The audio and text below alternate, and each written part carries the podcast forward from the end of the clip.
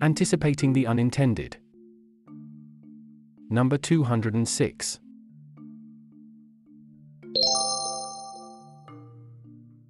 India Policy Watch Never mind the mind games. Insights on issues relevant to India. Regular readers might have noticed the absence of posts analyzing the political economy and politics in general in our editions of late. This isn't intentional. There's not much to write about. There is a strange sense of stasis all around. Every move, every act is a chronicle of a future foretold. This inertness stems from a complete absence of ferment in the political landscape. The external factors that could impact politics, like the economy or national security, appear stable. And those directly in the fray have to contend with a political juggernaut backed by a fawning media that takes no prisoners. It is a complete mismatch. So, what can one write about except rallies, speeches, and opinion polls? Into this state of ennui, this week walked in the court of Chief Judicial Magistrate H. H. Verma, Surat. Here's the Mint reporting on this. The Surat District Court sentenced Congress MP Rahul Gandhi to two years of imprisonment in the criminal defamation case filed against him over his alleged Modi surname remark. The Congress leader was later granted bail by the court. The Court of Chief Judicial Magistrate H. H. Verma, which held Gandhi guilty under Indian Penal Code sections 499 and 500, also granted him bail and suspended the sentence for 30 days to allow him to appeal in a higher court, the Congress leader's lawyer Babu Mangukiya said. The case was filed against Rahul Gandhi for his alleged How Come All the Thieves Have Modi as the common surname. Remarks on a complaint lodged by BJP MLA and former Gujarat Minister Purnesh Modi. The Lok Sabha MP from Wayanad made the alleged remarks while addressing a rally at Kolar in Karnataka ahead of the 2019 Lok Sabha elections. In a remarkable feat of speed and agility, the Lok Sabha Secretariat disqualified Rahul Gandhi as a member of Lok Sabha the next day. As the Hindustan Times reported, Congress leader Rahul Gandhi has been disqualified as a member of Lok Sabha a day after the Surat court convicted him for two years in a defamation case. However, he was granted a 30 day bail in the case to allow him appeal in a higher court. The Lok Sabha Secretariat said in a notification that he has been disqualified from the day of the conviction under the Constitution's Article 102.1e read with Section 8 of the Representation of the People Act. As a next step, the Wayanad MP will have to appeal to the higher court seeking a stay on the conviction, in order to prevent the disqualification and the Congress, said it will follow the procedure to move to a higher court. Look, there's a tired old way of looking at all of this. And that's what the discourse has been about this over the past few days. The opposition reminds us how there's an undeclared emergency on at this moment in India. Dissent is being suppressed, the slightest criticism of the PM or his party is seen as an affront to the nation, and the state machinery is fairly quick in settling scores with those not falling in line. There is also the eternal optimism of a certain section of the commentariat that suggests that Rahul Gandhi has rattled the BJP, with his Bharat Jodo Yatra. And this is the response to keep him in check. I'm sure there is an alternate universe where this is all true, but none among us is turning into Michelle Yeoh anytime soon to enter that multiverse. I have mentioned earlier, there's still space for the opposition, as the response to the Yatra shows. But Rahul Gandhi neither has the enterprise nor the ideas to turn that into electoral success. On the other hand, the BJP and its supporters initially argued that a sitting MP cannot make such disrespectful remarks about the PM. Apparently, it is not done, especially when the PM is faked the world over for his leadership. Soon old videos popped up that showed we have a hoary tradition of calling our PMs names. I'm old enough to remember the memorable rhyming meter of Golly Golly Mine Shia High, Rajiv Gandhi Chaya High, that rented the air in 1989 when I first followed a general election in my life. So the tack changed. Now you have the charge that Rahul Gandhi was denigrating an entire OBC community with that statement and triggering possible social unrest. Superb. This is a failure to understand syllogism 101. Even if one were to accept the dubious statement that all thieves have Modi surnames, it doesn't follow that all with Modi surnames are thieves. the more nuanced lot is taking the line that the courts are letting the law take its own course, and we shouldn't read anything more into this. It is possible this is true, but then we might again be talking of the multiverse here. Leaving that aside, we now have WhatsApp experts who look for a masterstroke in every decision of the ruling party now suggesting that this is a convoluted plan to give Rahul Gandhi a convenient leg up to be the face of the opposition in 2024. Once that's done, then the BJP can decimate him at the elections. If only there were a Nobel Prize for politics. Beyond the noise, I see three overlapping patterns here, two of which have been strengthening over the past few years and one that is new. First, there's that interesting paradox of narrative domination that is at play here. The paradox is the more you start dominating the narrative and the media, the greater your anxiety about a single truth bomb bringing down your carefully constructed image. This is why there's only a one way ride to ever greater control of media and suppression of opposition voices. Once your ears get used to the perfect melody of your own symphony, any variation seems terribly jarring. And so you overreact reflexively to the merest provocation because, to your ears, it sounds big. Two things follow from here. Your reaction tends to get disproportionately bigger and harsher. And you create a chilling effect that shuts more people up further.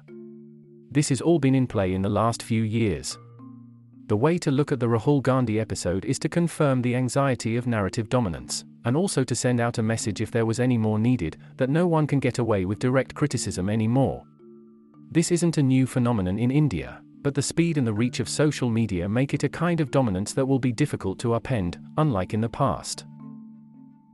Second, there's always a desire to test how far charisma can stretch the reality distortion field it creates among the collective who have subscribed to it. This is an ongoing natural process of those who have a hold on their people to see how far can they, the people, go to rationalize bizarre or wrong actions in their unqualified belief in the leader. It is a useful test of the relevance of charisma, and quite interestingly, the only way to build more charisma. Put it to test with more outrageous claims and see how the people take it. The more you can get away with, the more your charisma.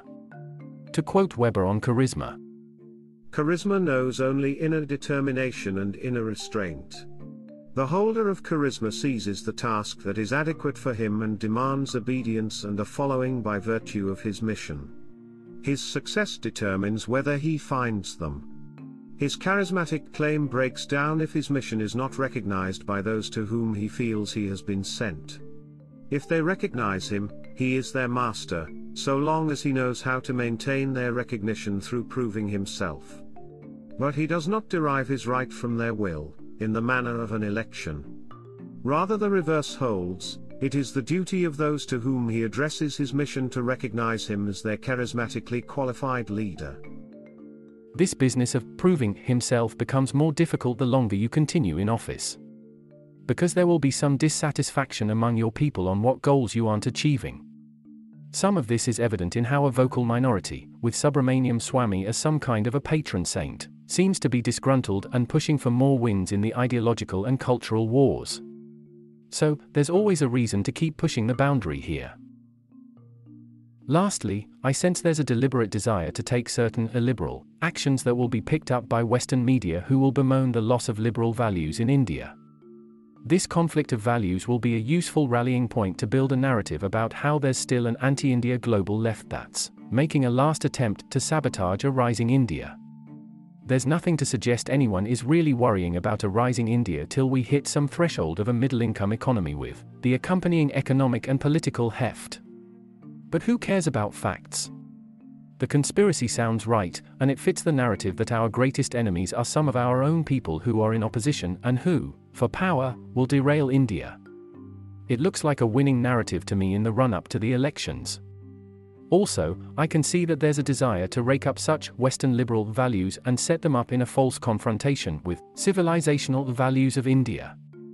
And then use the inevitable electoral victory in 2024 to claim that the people of India have spoken, and we don't need the West to judge us using their discredited liberal values.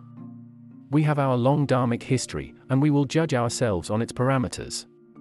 This is the script. I have written about this point in the past using the examples of others who have tried to search for this civilizational counterpoint to Western Enlightenment, including Aurobindo, Kosambi, Vivekananda, and Hazari Prasad Dwivedi. All of them, unsurprisingly, ended up with some kind of ecclesiastical or spiritual quest instead of a tangible values doctrine that could guide political, economic, or social actions. I don't think those who speak about civilizational state today have dived as deep as these scholars of the past have. At least I haven't come across that kind of modern scholarship. Because if they do, they will reach the same conclusion that others did before them. They might be great, but we cannot move into future with them. My sense is their motivation is to continue to discredit Western liberal thought for either political gains, or to seek a kind of revanchist utopia with its foundations built on caste. In a way, I expect more of this desire to have an ideological final showdown in the run up to 2024, and then claim a moral victory on the back of the electoral victory. I'm not sure this kind of false showdown has ever led to anything good as the experience of the 20th century or that of Turkey, Russia, or China of late has shown. But there's an appeal among the ideologically driven to go down that path. To pit the past against the future and hope we will discover the glory in the past to build a future that is better and different from the past that we will be able to rise over this and get the best of the past and dream up a future that's uniquely our own. This looks good on paper, but it gets muddied when put into action, as history has shown us over and over again. I will leave you with Kafka's parable from Hannah Arendt's 1961 book of essays, Between Past and Future. Kafka's parable reads as follows He has two antagonists, the first presses him from behind, from the origin. The second blocks the road ahead. He gives battle to both. To be sure, the first supports him in his fight with the second, for he wants to push him forward, and in the same way the second supports him in his fight with the first, since he drives him back. But it is only theoretically so. For it is not only the two antagonists who are there, but he himself as well, and who really knows his intentions. His dream, though, is that sometime in an unguarded moment, and this would require a night darker than any night has ever been yet, he will jump out of the fighting line and be promoted, on account of his experience in fighting, to the position of umpire over his antagonists in their fight with each other. That jumping out of the line happens only in dreams. Policy WTF, fretting over freights. This section looks at egregious public policies. Policies that make you go, WTF, did that really happen? The difference in the economic trajectories of southern and northern India is an endless fountain. Every person has a different causal story to explain how this economic divergence came into being. As you would expect, some narratives are more popular than others. Some South Indian exceptionalists claim that higher investments in education and health explain the difference. Some of them seek refuge in vague arguments about cultural superiority. The opposing side, in turn, blames repeated invasions and colonial policies such as the Zamindari system. It's tough to test some of these arguments. Some of them are biased intuitions masquerading as reasons. For some serious analytical work on this topic, I recommend this underrated book, The Paradox of India's North-E-South Divide, by Samuel Paul and Kailash Sridhar. We had earlier discussed insights from this book in edition number 148. Among the reasons for the divergence is a policy WTF that makes a cameo appearance in policy conversations, the Freight Equalization Scheme, FES. Introduced at the height of its socialist fantasies in 1956, FES was a union government policy for pursuing balanced industrial development, Jan Tinbergen says hello.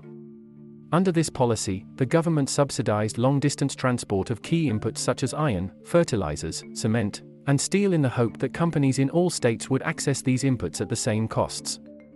The story goes that FES was detrimental to the resource rich eastern states of Bihar, MP, Odisha, and West Bengal.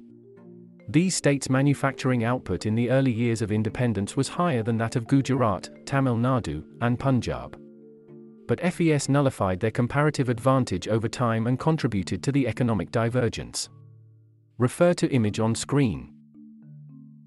Like other intuitions, this narrative, although compelling, needs a lot more evidence.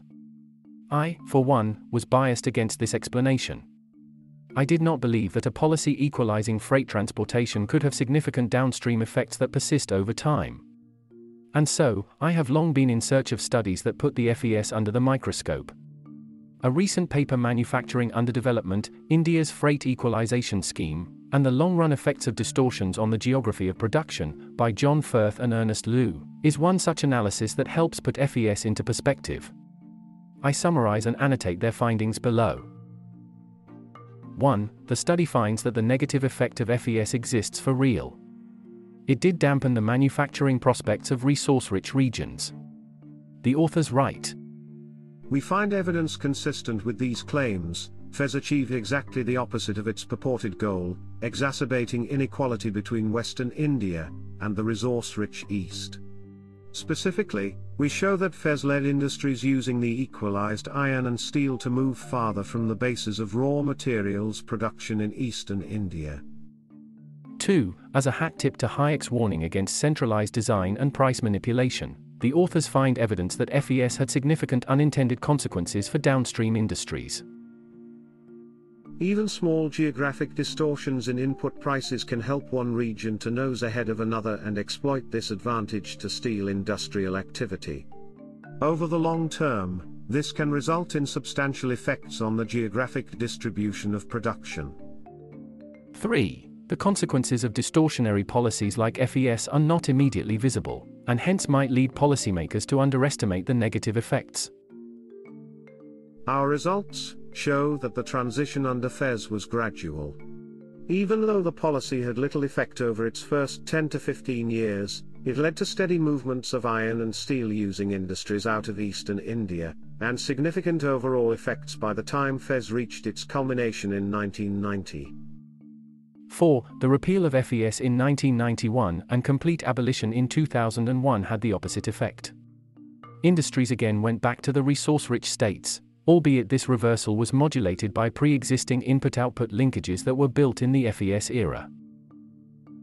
We find in the case of FES, though, that repealing the policy led industry to move back toward the sources of iron and steel just as quickly as it left. Indeed, the results on implementation and repeal also complement one another, with the alignment between these results building confidence that, in both cases, the distortions related to FES cause industries to move across space in the manner described. So, FES should be filed in the folder Governments are not omniscient. This experience should make us pause when governments make grand designs to interfere in markets. Good intentions are no guarantee for good policies. Global Policy Watch, Dilmanj More Than More. Insights on global policy issues relevant to India. Gordon Moore, the co founder of Fairchild Semiconductor and Intel, died this week. His eponymous prediction, once a footnote in engineering textbooks, has now become commonplace. More so today, as semiconductors have become a test bed for industrial policy, and a front for geopolitical confrontation between China and the US. So, let's discuss some less known concepts about Moore's Law. Moore's law is actually an observation, a conjecture that has stayed true over the last 50 years. Gordon Moore, writing for the magazine Electronics in 1965, claimed that the number of transistors in the chips that Fairchild was making seemed to double every two years. He made this prediction when an IC contained 64 transistors. A testament to his foresight, an Apple A14 chip today has 134 million transistors per square millimeter. Refer to image on page. There are several versions restating this prediction. More transistors per IC implies that the cost of implementing a functionality halves roughly every two years. That's the reason that the retail prices of electronic products fall rapidly even as newer products become faster and better. Another variant of Moore's prediction has come to be known as Rock's Law. It states that the capital cost of a semiconductor chip fabrication plant doubles every four years, limiting the progression of Moore's Law. That Moore's prediction became a law is a testimony to human ingenuity and decentralized innovation. For decades, it has served as a pole star for the semiconductor industry. The law became a benchmark that focused efforts of the entire fraternity. Several obituaries of Moore's law have been written before. But every single time, it was defied, not just by technological improvements, but also by economics. The comparative advantage based specialization starting in the late 1980s was crucial for keeping Moore's Law alive. companies kept becoming exceptionally excellent in one specific segment of the IC supply chain, leaving other parts to a different set of companies. The vertically integrated design model faded away in favor of a fabless foundry assembly model, unleashing unmatched creativity. This happened not because of some antitrust regulation to break vertical integration, but evolved organically as a result of market based incentives. I wish people understood this aspect of Moore's Law better. It's not just about technological progress. I often wonder if these ethos of a Moore's Law can be transported to other spheres. In recent times, Sam Altman of OpenAI makes a similar case. The best way to increase societal wealth is to decrease the cost of goods, from food to video games. Technology will rapidly drive that decline in many categories.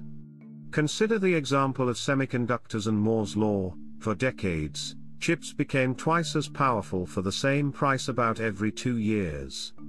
In the last couple of decades, costs in the US for TVs, computers, and entertainment have dropped. But other costs have risen significantly, most notably those for housing, healthcare, and higher education. Redistribution of wealth alone won't work if these costs continue to soar. Moore's law for everything should be the rallying cry of a generation whose members can't afford what they want. It sounds utopian, but it's something technology can deliver, and in some cases already has. Imagine a world where, for decades, everything housing, education, food, clothing, etc. became half as expensive every two years. Moore's prediction was enabled by a combination of technological and economic factors. Can it become a guiding light for other fields? We hope so. Yedil mange more than more.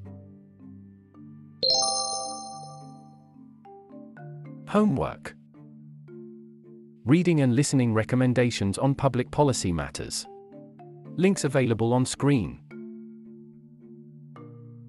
1. Podcast. On Persuasion, Yascha Mounk with Martin Wolf on the crisis of democratic capitalism. 2. Book. Fabless, The Transformation of the Semiconductor Industry by Daniel Nenni is a good book to understand the industry.